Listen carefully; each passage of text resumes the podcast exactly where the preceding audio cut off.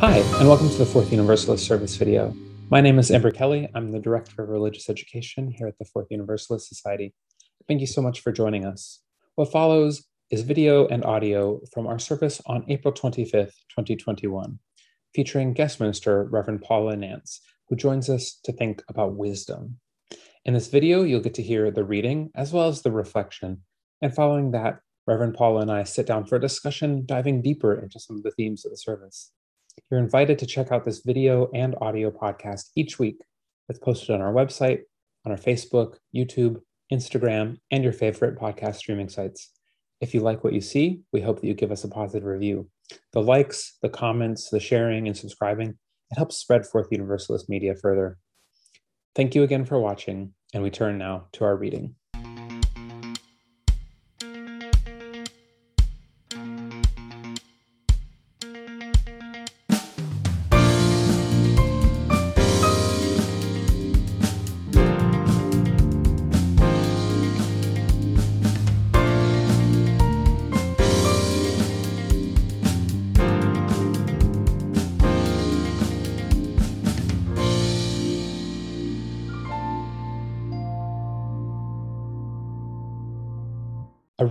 From the seventh chapter of the Wisdom of Solomon, starting at the 22nd verse. For wisdom, the fashioner of all things taught me. There is in her a spirit that is intelligent, holy, unique, manifold, subtle, mobile, clear, unpolluted, distinct and vulnerable, loving the good, keen, irresistible, beneficent, humane steadfast, sure, free from anxiety, all powerful, overseeing all, and penetrating through all spirits that are intelligent, pure, and altogether subtle. For wisdom is more mobile than any emotion. Because of her pureness, she pervades and penetrates all things, for she is a breath of the power of God and a pure emanation of the glory of the Almighty. Therefore, nothing defiled gains entrance into her, for she is a reflection of eternal light, a spotless mirror of the working of God, and an image of God's goodness. Although she is but one, she can do all things, and while remaining in herself, she renews all things. In every generation, she passes into holy souls and make the, makes them friends of God and prophets. For God loves nothing so much as the person who lives with wisdom. She is more beautiful than the sun and excels every constellation of the stars. Compared with the light, she is found to be superior, for it is succeeded by the night. But against wisdom, evil does not prevail. Here ends our reading. When Nancy asked me a couple of months ago if I would be able to preach in April, I was very happy to say yes. I started wondering, however, whatever would we talk about today? My personal experience of the last 13 months of pandemic has been focused on the present. My days have been filled with the daily tasks of learning to teach remotely, providing help and health care for the folks I love, trying with varying degrees of success or not to stay in touch with other folks I know who are isolated all around the world, and learning how to navigate Simple tasks like going to the grocery store in a state where mask wearing has not always been enforced. When people ask me about my future plans, including when I'll be coming back to the city, my response has frequently been that at the moment, I can only see to the end of my nose, and sometimes not even that far. Then a few things happened almost simultaneously. One of my very favorite professors from Duke Divinity School, Dr. James Mickey Efird, passed away. You might remember hearing me refer to Dr. Efird in previous sermons. He was a biblical scholar whose beautiful Southern accent made it seem like I was learning Greek in the fictional town of Mayberry, RFD. As I contemplated Dr. Efird's influence on my education and vocation as a minister, I went online and purchased a couple of his books. Books that I might very well already have from classes years ago, but they're packed in a box away in somebody's attic. Around the same time, my church across town, Metro Baptist Church, had an incredibly moving service dedicated to the theme of wisdom. I remembered that one of my newly purchased books by Dr. Efird was Biblical Books of Wisdom, and ideas for this sermon started percolating. The book explores the wisdom movements of ancient cultures, especially in the early Jewish thought of the Israelite community. The literature of most ancient wisdom movements can be divided into two categories. The first is a practical or pragmatic wisdom that attempted to explain the meaning of life and the way of the world, often in the form of short, pithy sayings or proverbs. The idea was that if you could figure out the patterns and follow the rules for how the world works, then you would live a good and prosperous life. The second category, speculative or contemplative wisdom literature, developed as people realized that life is sometimes unfair, regardless of how many rules you follow. Sometimes good people suffer, evil people prosper, pandemics happen. Wisdom movements came about because people wanted to make sense of life. They wanted to know how to cope with the world around them. The second chapter of the book is called Coping When Things Are Normal. I'll be honest with you, I almost skipped that one entirely. Are you kidding? It's been so long since I've seen normal that I don't know that I would recognize it if it fell on top of me. The book describes a normal life setting as a situation in which all things are equal. I don't know if I've ever known that kind of life setting. The next three chapters are coping when tragedy strikes, coping when life makes no sense, and coping in critical situations. Ding, ding, ding. Now, these sound more familiar. Some of you might remember that two and a half years ago, I preached a sermon at Fourth U from the book of Ecclesiastes, the subject of the chapter Coping When Life Makes No Sense in Dr. Efird's book. The writer was a skeptical curmudgeon referred to by scholars as Qoheleth, which means the teacher or preacher, mm, as the case may be. Qoheleth is incredibly frustrated and annoyed that he cannot make sense of the world and its inequities. He is angry that he cannot fully understand and personally experience God.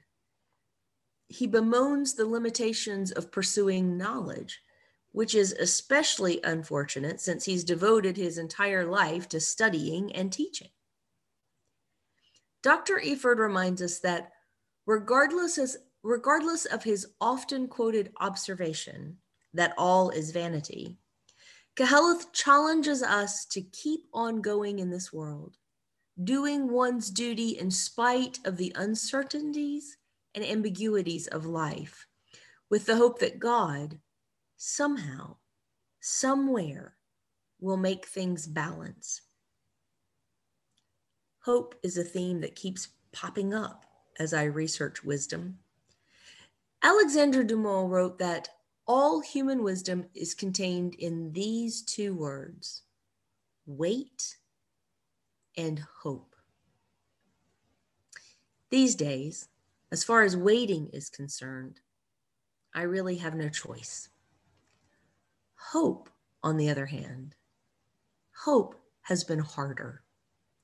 Hope I have to actively work at. I have found it difficult to be hopeful in the last several years. That doesn't mean that I haven't experienced hope. It just means that it hasn't been easy. I'm overwhelmed by political corruption here and elsewhere, at the sheer greed that perpetuates global inequities, by systemic misogyny and racism and violence towards anyone who doesn't look or love the way we do. I'm staggered by the warnings of global warming and animal extinction. In 1988, Isaac Asimov said, The saddest aspect of life right now is that science gathers knowledge faster than society gathers wisdom. I don't think that's changed one little bit. Wisdom in this scenario is knowing how to justly and morally use the knowledge that we are gaining. We've learned a lot in the last 13 months. We're still learning a lot every day. How are we going, going to use that knowledge for the betterment of all people, for the betterment of all creation? Lisa Lutz, the author of the Spellman's series, wrote, Our ability to adapt is amazing.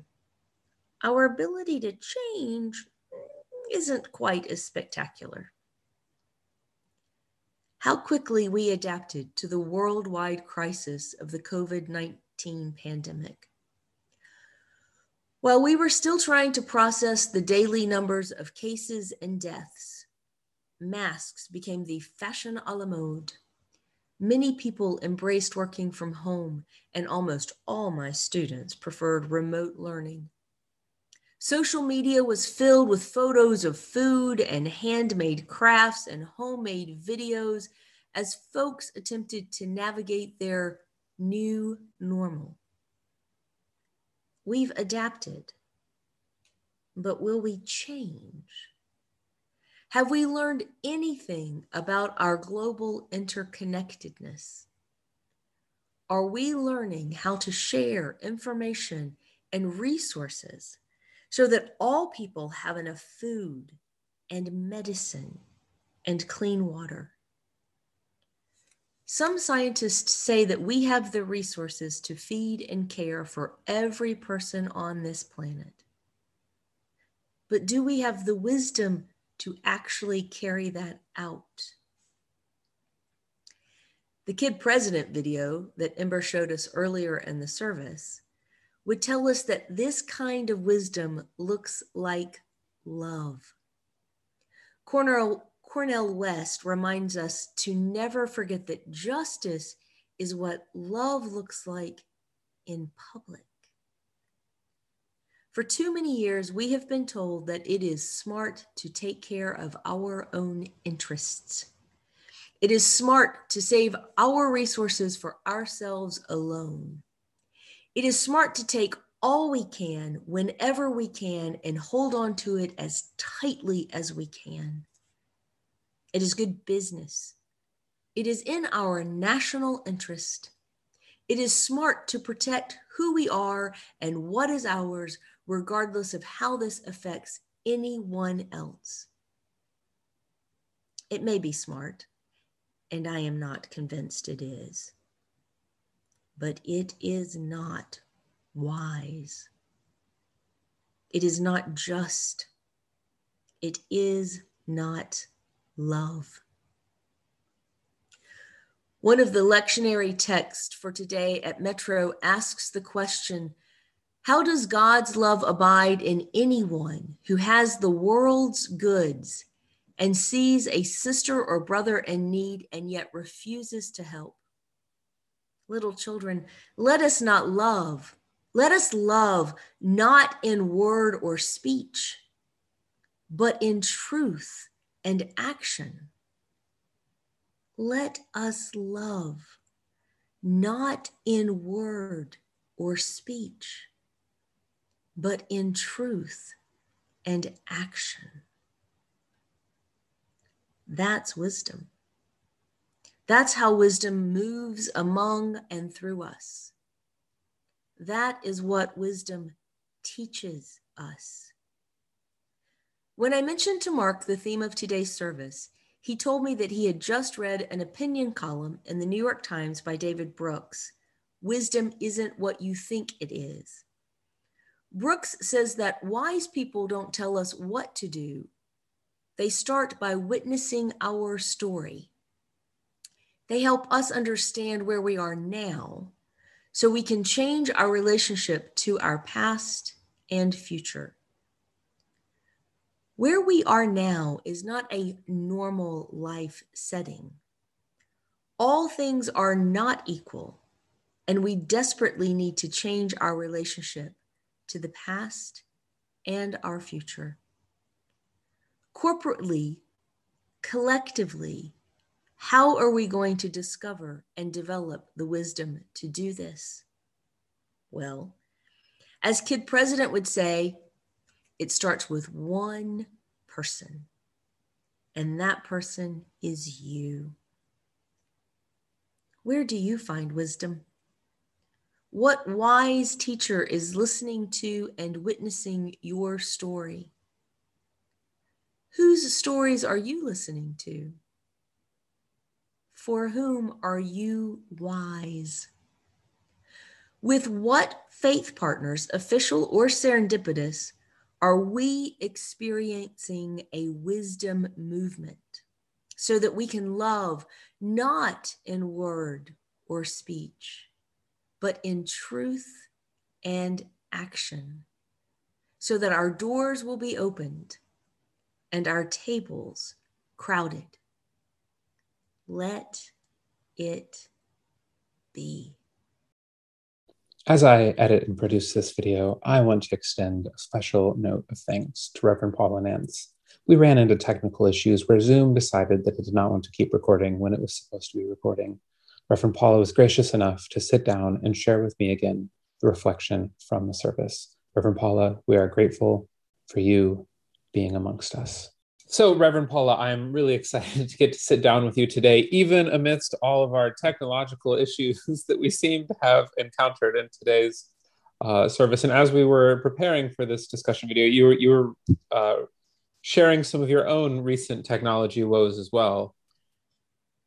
Yes. Um, yesterday, so I the way that I prepare sermon is that I percolate for weeks and I do some research and I um, decide what I'm going to um, listen to, and um, and I take lots of notes. And then I recently, thanks to technology, um, I will speak my notes into my phone or my device, and then I will um, transfer those to a, a Word doc, and I'll fix it, finesse it, tighten it up um, and then I have a sermon. And um, yesterday I did that. I sat down, I had some quiet space. It was really good. I spoke for about two and a half hours. I spoke into my phone.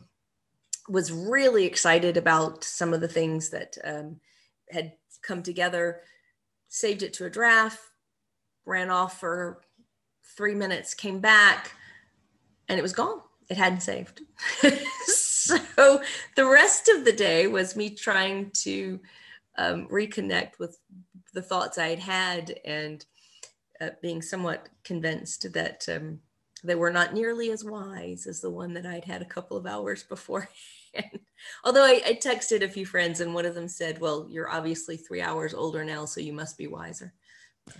Yes, yes. You know, I I imagine there was extra pressure in, a, in writing a sermon about wisdom when it suddenly disappears as it is coming together. you feel that that lost wisdom. Yeah, yeah. I mean, I don't know about wise, but it didn't feel very smart. I'll tell you that much. well, you know, wisdom is fleeting. It seems very Book of Ecclesiastes to be having uh, having some some technology struggles. Everything is vain under the sun, especially Zoom and recording.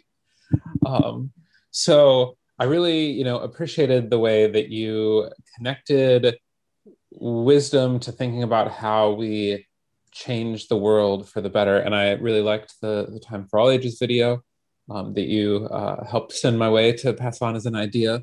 And, you know, it wisdom is part of, of the, uh, the way we change the world. I, you know, you mentioned, uh, and it's mentioned in the video that, um, especially in the video, that there is people who think that they're really smart and that's going to solve all the world's problems. That you know there's lots of academics especially that they have their laundry list of here's what we got to do to fix all the problems. But what it really takes is is wisdom to actually bring about that change do you think that what do you what do you think is kind of the relationship between knowing things and being wise? I've i've always thought that wisdom is knowing how to apply knowledge. And I think there are lots of definitions for wisdom, uh, but one of my one of my favorite ways of understanding wisdom, as it is related to knowledge, is um, that wisdom helps us know how to use knowledge. Um, I I very much identify with the Asimov quote that um, one of the deepest sadnesses of our time is that science is gathering knowledge faster than society can gather wisdom. Mm. And I do think that. I think we know how to do many, many things. Um, but we do not, I think technology is definitely one of those examples. Right? We can do all kinds of things um, uh, with technology and with the internet, for example. Um, that are not wise to do uh, or that need to have much more discussion and thought and reflection uh, before we know how to do them. Um,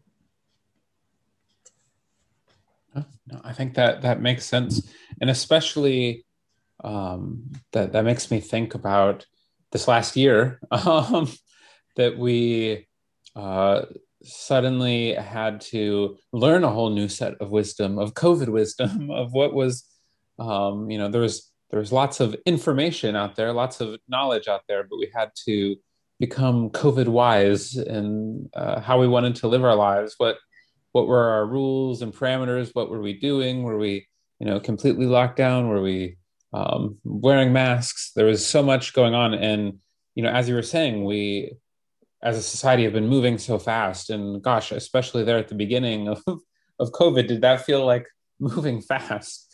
Um, and but i think that a year you know a year and a year and some months now. Um, it, it, feels like we've we've gained some some wisdom about a few different things in in the time since then. What do you what do you think are some wisdoms that you have learned in this last uh, some bits of wisdom that you've learned in this last year of covid life?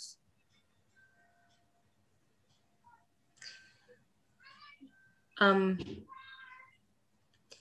my covid life has been particularly dictated by uh, where i am with my mom and her husband and um, by my mom's health issues. And so I think a, I think perhaps some of the lessons that as a whole people have learned um, have for me they've come through a different kind of lens uh, if i had been in new york and isolated completely on my own um, i might have learned more introspection reflection. Um, th- the most the thing that I've had to repeat to myself over and over again, so it must be what I need to learn, um, is that I need to be gentle with myself and I need to be gentle with the people around me. So every day, my prayer is to be gentle and kind and patient and present not to worry too much, which is hard. Um, all of that's hard to be quite honest. I'm, I, I'm, I don't know that I'm a gentle person by nature. I think I can be quite um, confrontational and um, argumentative. And I actually think that that's the way that I protect the people I love. And it has been the way that I have made a voice for myself in the world and the way that I vocalize how I feel about injustice. Um, so I, I'm not, I, I don't feel shame about being argumentative and confrontational, but it hasn't necessarily been the best way to live the last 13 months. Um, so being gentle, being kind, being patient, being present. I think that is some deep wisdom for us to all take from today. Reverend Paula, thanks so much for sitting down with me for this discussion time. Thank you very much, Ember. I always enjoy uh, interacting with and and um, thinking with uh, the folks at Fourth U. So thank yes, you so much. We, we always love to have you. Thank and thanks so much to all of our listeners as well.